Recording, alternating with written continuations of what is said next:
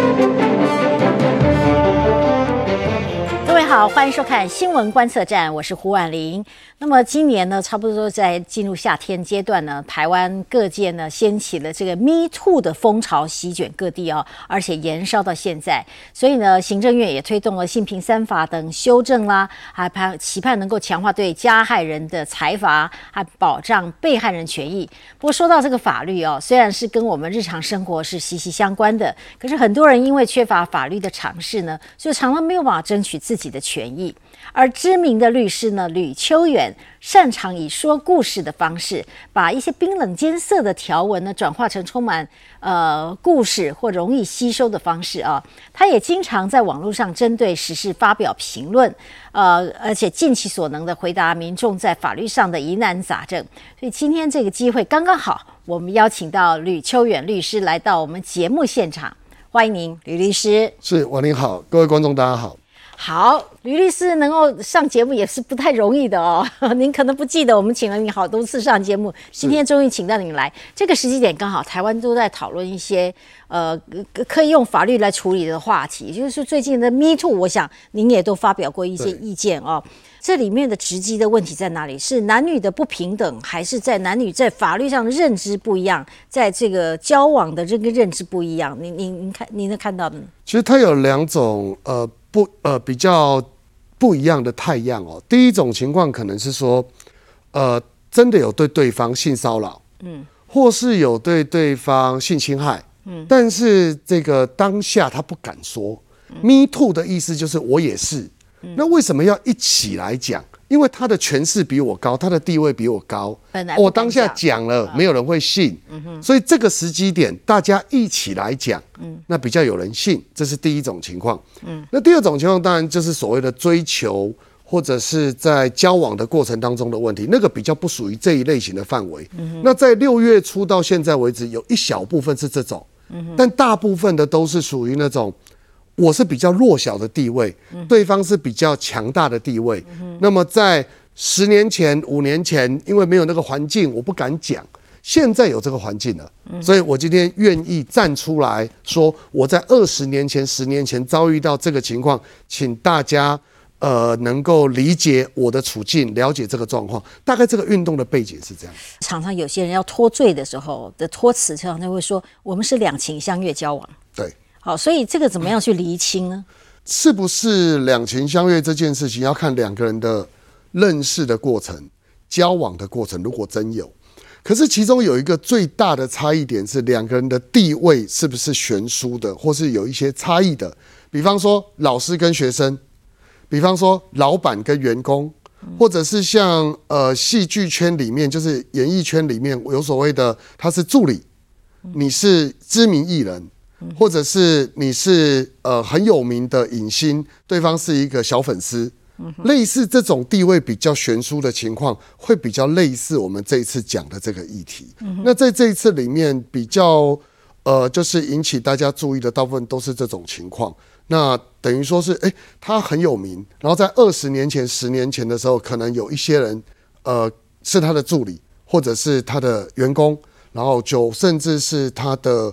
呃，喜欢他的人，结果呃还没有到那个地步，那就对对方做了一些事，而且不止一位，可能是两位、三位、五位。那这个部分我们讲 me too 嘛，就我也是嘛，他是我也是，所以我们大家一起来讲，大概是这样的意思了。嗯，时下大家现在正视这个问题哦，你会不会建议因受害的一方或者是比较弱的一方呢，应该怎么样保护自己的权益？因为你要等到 me too 说，哎，这个人哈，其实压过足侪人哎哈，这样子。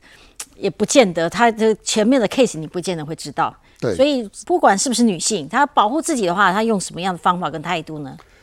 大部分来说是这样，就是说，呃，我们在二十年前、十五年前，呃，社会风气不像现在这样，比较大家比较敢去争争呃争取自己的权益。现在来讲好多了。现在来说，其实呃，不管是台面上的呃人物，或者是稍微有一点影响力的人。在遇到这个情况的时候，他比较不敢，比较不敢了哈。相对来讲，那当然这些事情，我觉得，呃，我只能讲，当我们遇到这个情况的时候，第一件事情就是不要隐忍。你不要觉得说，呃，大家不会支持我，呃，我想最重要的事情还是收正，因为有的时候，呃，大家不支持你，不是因为怕对方怎么样，而是觉得说阿里亚伯见己啊，你跟他，你讲你给你崩，他把你带到一个地方去摸你，或者对你做了一些不好的事情，啊，你证据在哪、啊？你有见己不？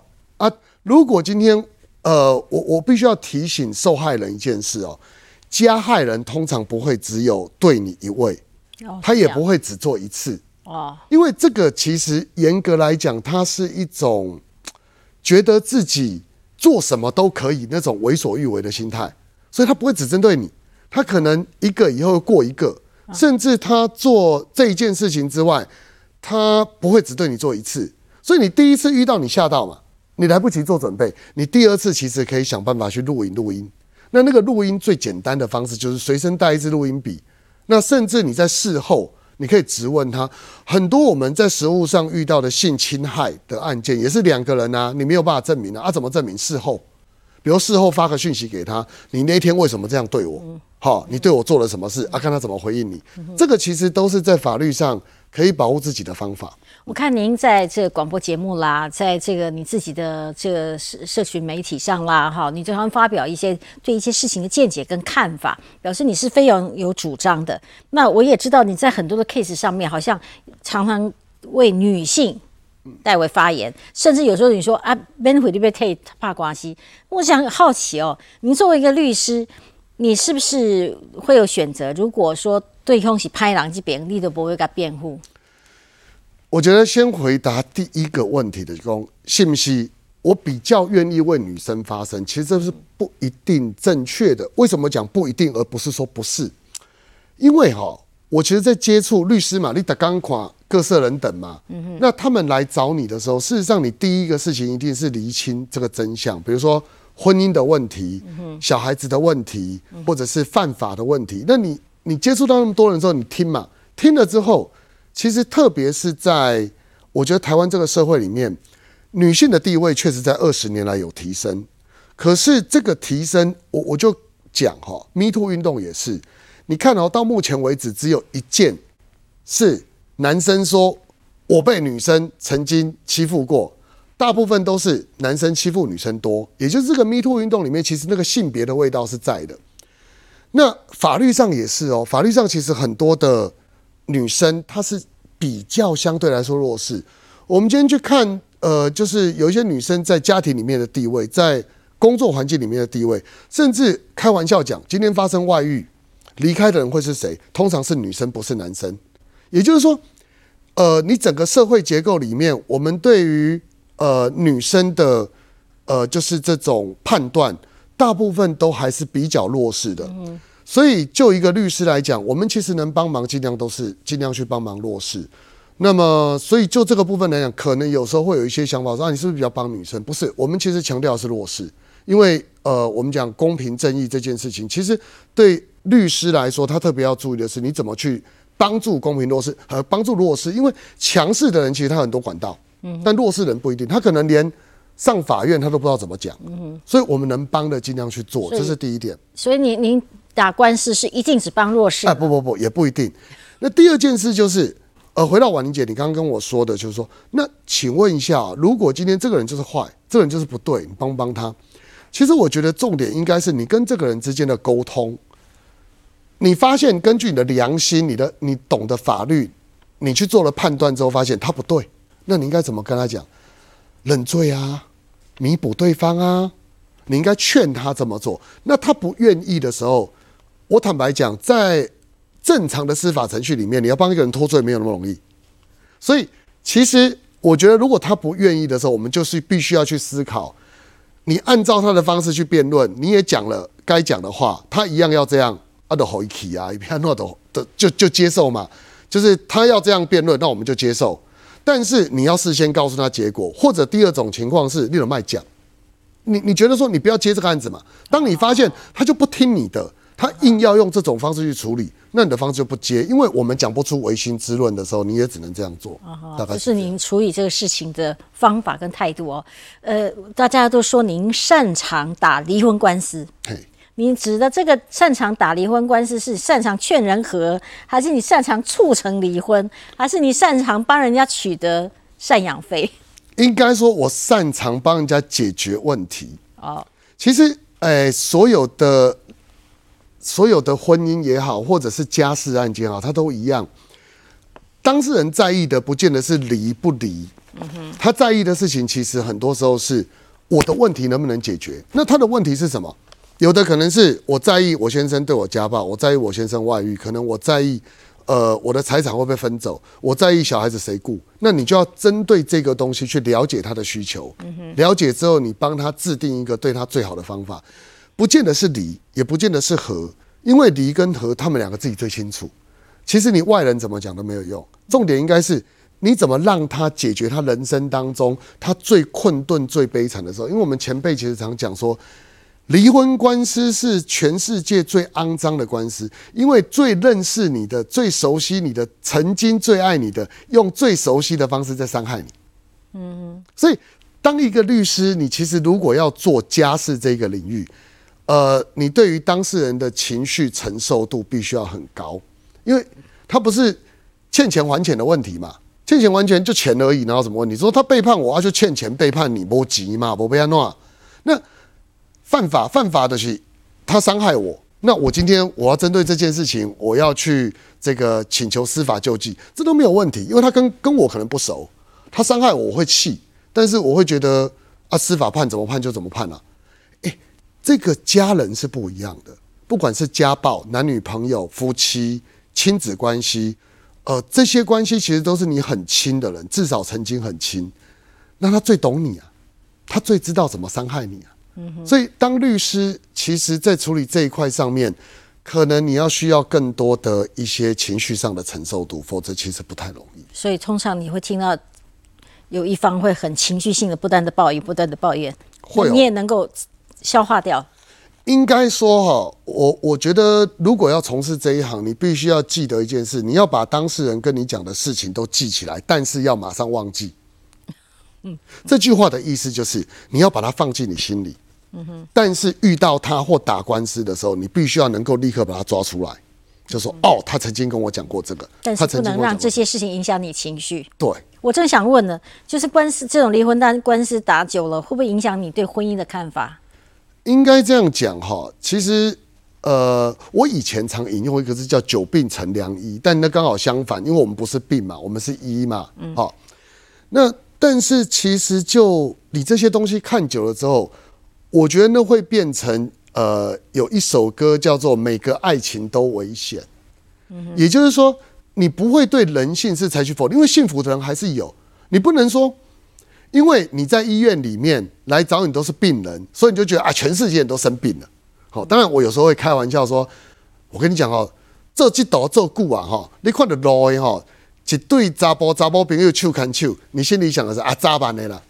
就是你你会很悲观的这样想吗？倒也不会，但是你其实会觉得每一段感情或者每一段婚姻，你可能都需要比较认真的去经营，而不是放在那边就好了。如果放在那边就好了，其实他未来的结果可能真的就是要找律师，那就跟身体一样嘛。嗯，你觉得自己的身体你不顾，那最后面就是身体不好一样的道理。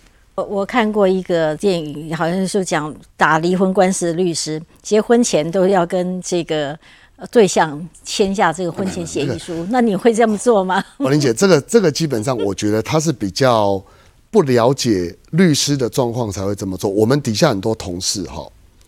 他们不管是单身或已婚，他们想到的事情都不会是写婚前协议书。嗯哼，为什么？想到的事情是你怎么去经营这个感情或婚姻或这个家庭？因为我我们看过非常多类型的婚结婚协议书啊，你写了要干嘛？你写了这个东西，其实坦白说，感情不在的时候，你跟他讲我一个礼拜要擦几次地，你要给我多少钱，那个都没有意义啊。所以我们才会说，其实。法律这个东西，它是一个大原则的规范，它不会是一个所谓的呃每一个事情都巨细靡遗。家庭关系、婚姻关系也不是这样的。那个你摆着，就是摆着而已。好，其实吕律师哈，呃，其实涉足的议题非常多哈，天南地北，其实政治、经济哦，就是甚至国家大事，他都非常关心，不是只有这个离婚官司而已。稍后回到节目现场，我们来了解一下他所关切的事项，他的态度，好吧？我们稍后回来。欢迎再回到新闻观测站的节目现场。我们这一期节目是专访吕秋远律师。其实话说起来，吕律师呢，呃，非常的独特的背景，他的成长过程呢，其实不是只懂法律哦。我搜寻到的资料，您大学念财税，对，政治硕士、政治博士，然后后来改念这个法律，但也去学了这个 EMBA 啊，所以才会这样。如果这样讲的话，就大家会对于呃吕律师常常写文章，发表对政治的看法、对经济的看法，会除了自己的 case 相关 case 以外，很多的领域您您涉猎非常深，是因为这些素养成为您的 backup。其实应该说，呃，大学的时候，我对于政治经济就蛮有兴趣的。嗯那么，所以自己当然大学念财税之后，我自己会想要再去多念一些像政治方面的东西。政治那个倒不是从政，其实我政治实务工作做的不多，大概就立法院待过八年。哦，那也蛮长的嘿啊。但是事实上来说，呃，主要我自己也没有参选过，我自己也没有想要参选过。但是在这个就是过去这些所谓的对政治的过程中，主要还是对针对理论的部分很有兴趣，比如说政党，或者是国会，或者是行政，那这些体系怎么运作的东西，我自己其实本身很有兴趣。那在整个过程当中，其实我觉得这些东西到后来都会变成我自己在写文章的时候一些呃理论的依据。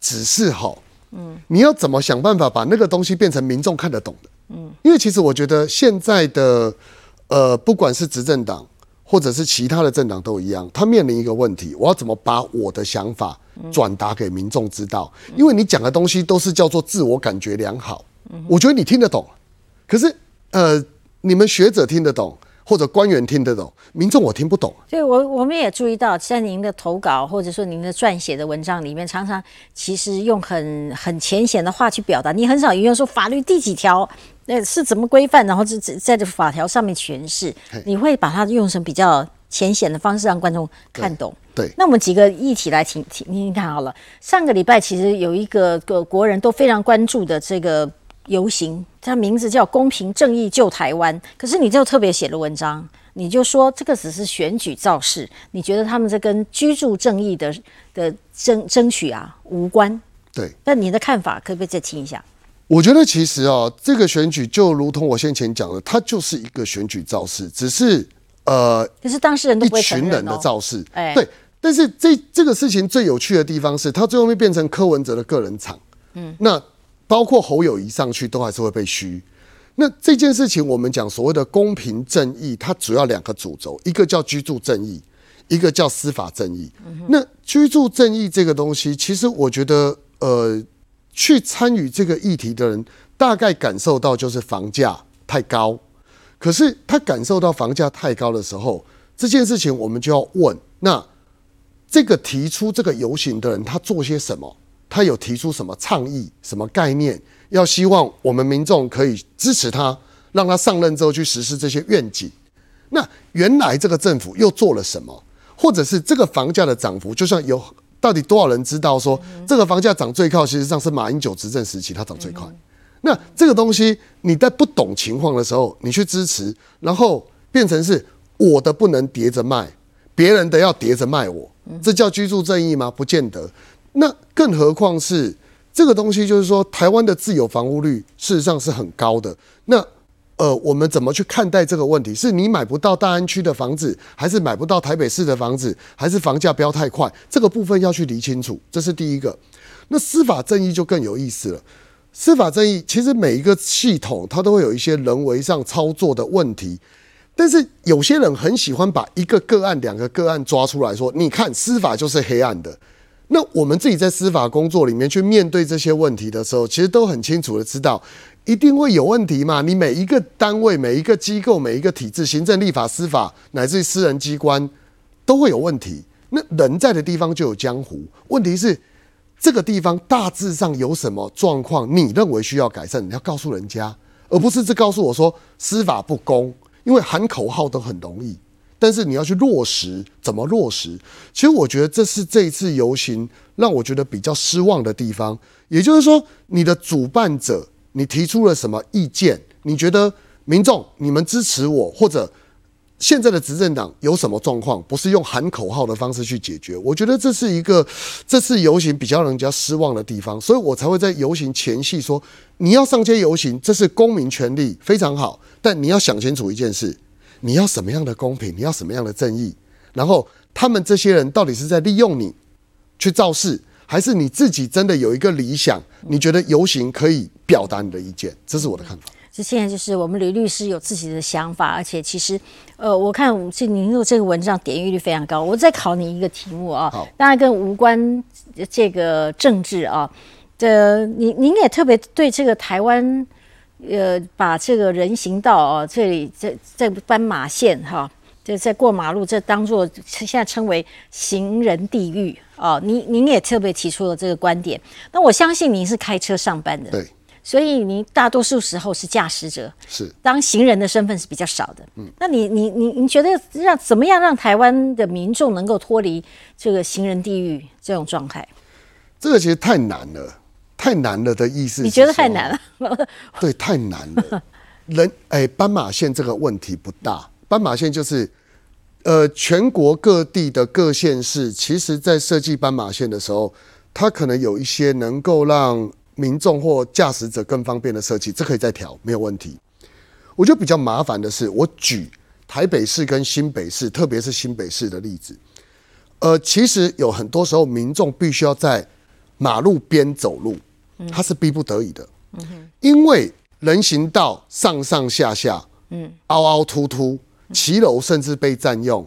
我曾经拍过一张照片啊，就在法院附近而已啊，他一个骑楼底下就。高低落差至少三十公分，外加摆了一堆店家的杂物。那台湾的制度很特别的是，你骑楼底下的地是谁的？你呃，就是我们讲说异地的问题，这些东西政府征收要到什么地步？真的征收能够把他赶走吗？警察今天愿意来把要求说店家说，哎，阿你唔汤物件摆在家，人要行。你敢讲吗？敢开罚单吗？你开了以后，议员会不会来讲？整个政府、市政府会不会被民众说啊？你亏多，你秋吉啊，该不会邓好利啊？那个问题都是，其实我觉得，当大家讲行人地狱讲的说很义愤填膺的时候，我们要思考的问题就是，那损及你自己的利益的时候，你要不要调整？我就像开玩笑讲说，刚刚的居住正义一样，我把房价抑制到。跌了三成或四成，最受不了的是谁？最受不了可能是自己喊居住正义的人呢。他会告诉你说：“啊，第一没有人要卖，第二，我我我今天我自己有房子的人我会叫，我我今天我贷款缴不起，啊怎么办？这个部分不是一个口号就可以解决的问题，它必须要很多细腻的东西去操作。所以我说行人地狱这个问题很难，但是我觉得。就看民众跟政府对这件事情，大家有没有个互信度？也就是说，我要去改善，比如说我骑楼要做调整，你要不要给调整？我今天我去取缔你的时候，你会不会赶快召议员来找我，然后刁难我？我政府说我今天我这个科员一定要给他记过，不然不放过他，是不是？你下次就不投给我？你你要去你要去延伸很多很多这方面的问题，不是说只有。斑马线我们把它调整好就好，不是斑马线之外还有好多好多的议题，这问题怎么办？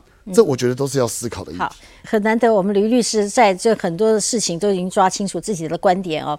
我很好奇，你帮人打官司，说每一个在官，即使是离婚官司一样，这可能案子里面的受害者都是水深火热，心情都不太愉快，看到律师满心的抱怨。您自己有没有当过被害被被告者？有啊。那那情绪感觉怎么样？不是这个事情啊，其实我王林姐，我跟你讲，这个事情就是最有趣的。嗯，我们律师哈，帮别人打官司，嗯，其实你再怎么紧张，你你都不会觉得很严重。为什么？因为再怎么说讲难听一点，反正不是我自己嘛。对。那我们律师会不会被告？当然会。这个当事人对你不满，他就会告你。这个当事人呃觉得你有问题，他就会去做一些所谓的非理性的行为。那呃。当你面对这个事情的时候，你自己被告，你知道没事，因为你没有做错事嘛。嗯，但是你去的时候，跟你帮人家打官司的时候完全不会一样，你还是会紧张。那个就是我们以前开玩笑讲说，事不关己就己不关心，但是事情轮到自己的时候，你看法不一样。所以我开玩笑讲说哈，每一个处理自己的事情，呃，每一个每一个帮别人辩护的人都可以试试看自己被告的感觉，你才不会讲出来的话是那种。比较类似说啊，不要紧啊，不代志，你那还都要这，没什么要紧啊。你不是那样想，你必须要去理解那个被告的人，其实他当下如果觉得自己是冤枉的，他的心情是什么？如果他是真的有做的，那你又怎么样去安抚他说，其实你好好面对哦，这个事情该赔偿赔偿，该认罪认罪，这个心态你自己必须要呃尽量的去理解。对，就是你帮忙的人的想法，那才能够比较得出精准的答案。嗯，大概是这样。好，稍后我们再回到节目现场，我们进一步的了解吕律师啊。你看到其其实他从进入社会呢，呃，一路的在学历上不断的在扩增，那同时还是补教界的老师。好，我就不知道你有怎么有这十八般武艺这么多时间。我们稍后来搜寻您一下，稍后回来。欢迎再回到节目的现场。我们今天除了分享吕律师他的法律观点之外呢，我们也探索一下这吕秋远律师哦。因为你从看到我们列出来他的学经历哦，感觉像吕秋远就是个学霸。哎，这个我们这上面没有全部列出来哦。他的最后学历其实是伦敦政经学院的博士后哦。呃，你真的有去进修吗？有，那时候其实应该那个应该不是博士后。嗯那个是一个我在念博士班的时候啊，然后英国的外交部他有提供一个奖学金，那当时哦，他就要发函要每个那个执呃政党都推荐人去甄选，那他们的政治部主任会来甄选这个奖学金，然后就有这个反正有亲民党当时还有嘛，民进党、国民党都派一个代表去啊，我当时是民进党派的代表。那我们就去这个他来立法院面试，那就用英文嘛。那我们面试完之后，他就发个通知给我说：“哎，我可以过去。”嗯哼。那当时我其实博士班的学分已经修完了啊，就在准备论文。那么也要写论文嘛，那我就想说，好，就到那边去。那那边他就是有两个事情我要做。第一个，在英国的下议院上班。就我平常他给我勾单位，我就当然就是勾国会啊，因为我本来就在国会上班嘛，所以到那个呃英国下议院去，其实还蛮 OK 的。那第二个就是你要到伦敦政经学院念书，好，那就在那边他有一个要求，大概是这样。那我们就是变成呃，可能早上上课，下午去上班，或者有时候早上上班，下午上那要排，然后他会带我们去参访，比如说。当时苏格兰哦在讨论要不要独立，那你就要到苏格兰国会去看看他们的运作。大概当时就是从事这些东西了。前后在那里待了多久？前后我在那边大概待了总共快半年。嗯，对。那当时立法院的工作就请我们同事先分摊，那我们回来之后我再继续衔接那个工作。所以其实蛮有趣的，因为你在这么呃好的环境里面。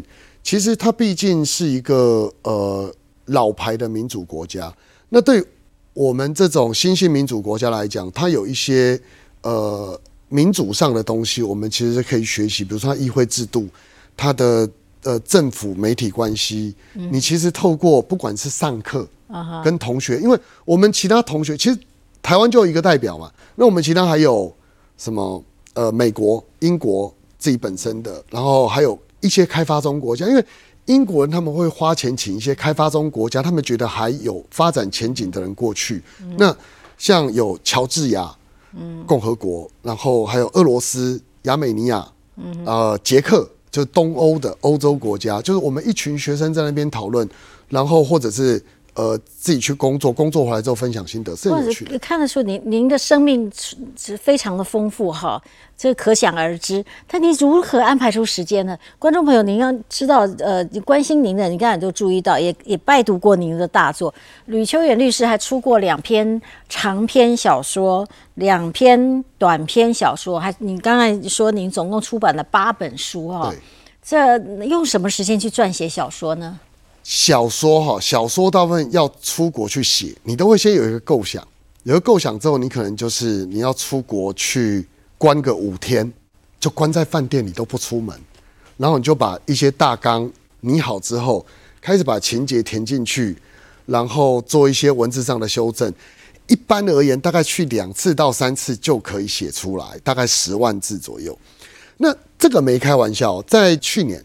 去年疫情，我们有一个应该说三级警戒的时候，嗯，在三级警戒的时候，真的很无聊嘛，你也不能开庭，什么事都不能做，所以我就呃白天我还是去上班，但是我每天就逼自己写三千到五千字，嗯哼，跟法律有关的，就是你写什么遗嘱啊、遗产啊这些跟家事法律有关的东西，我大概花了一个月写了总共二十万字，那。这个东西就是你打字速度快，那你想到自己要写什么主题，其实那个部分就可以很快的把它把它给处理好，大概是这样。在在您身上会会让人家觉得很惊艳，很多的经历哦。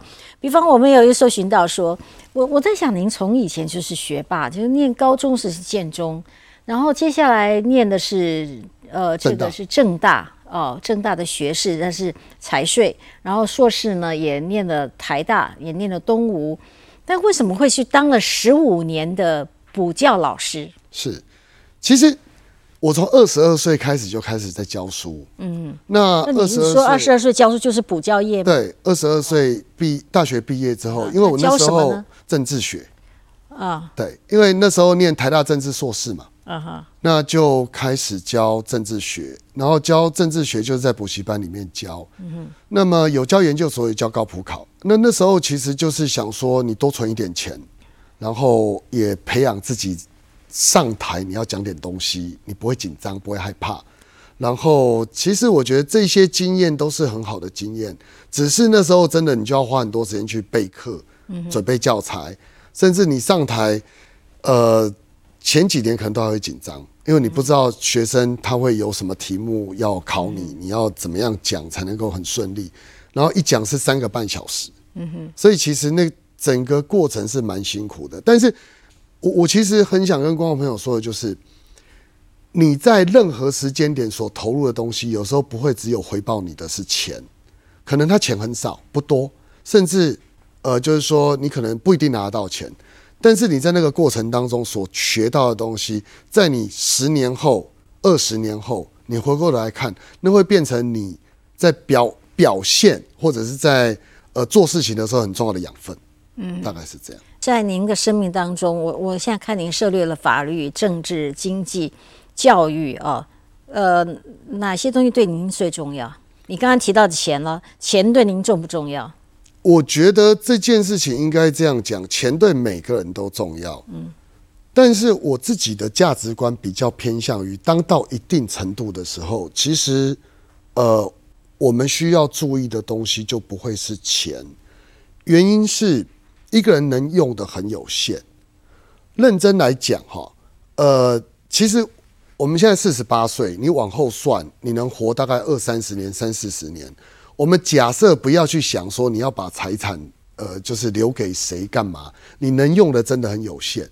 那说句实在话，到了一定程度的物质享受，就是九十九分跟九十五分跟九十三分的差别，那个差别一般人也体会不到。所以，我我其实会比较认为钱这种东西，就是呃，当你已经到了一定的程度之后，你应该把你的焦点重心放在怎么去跟。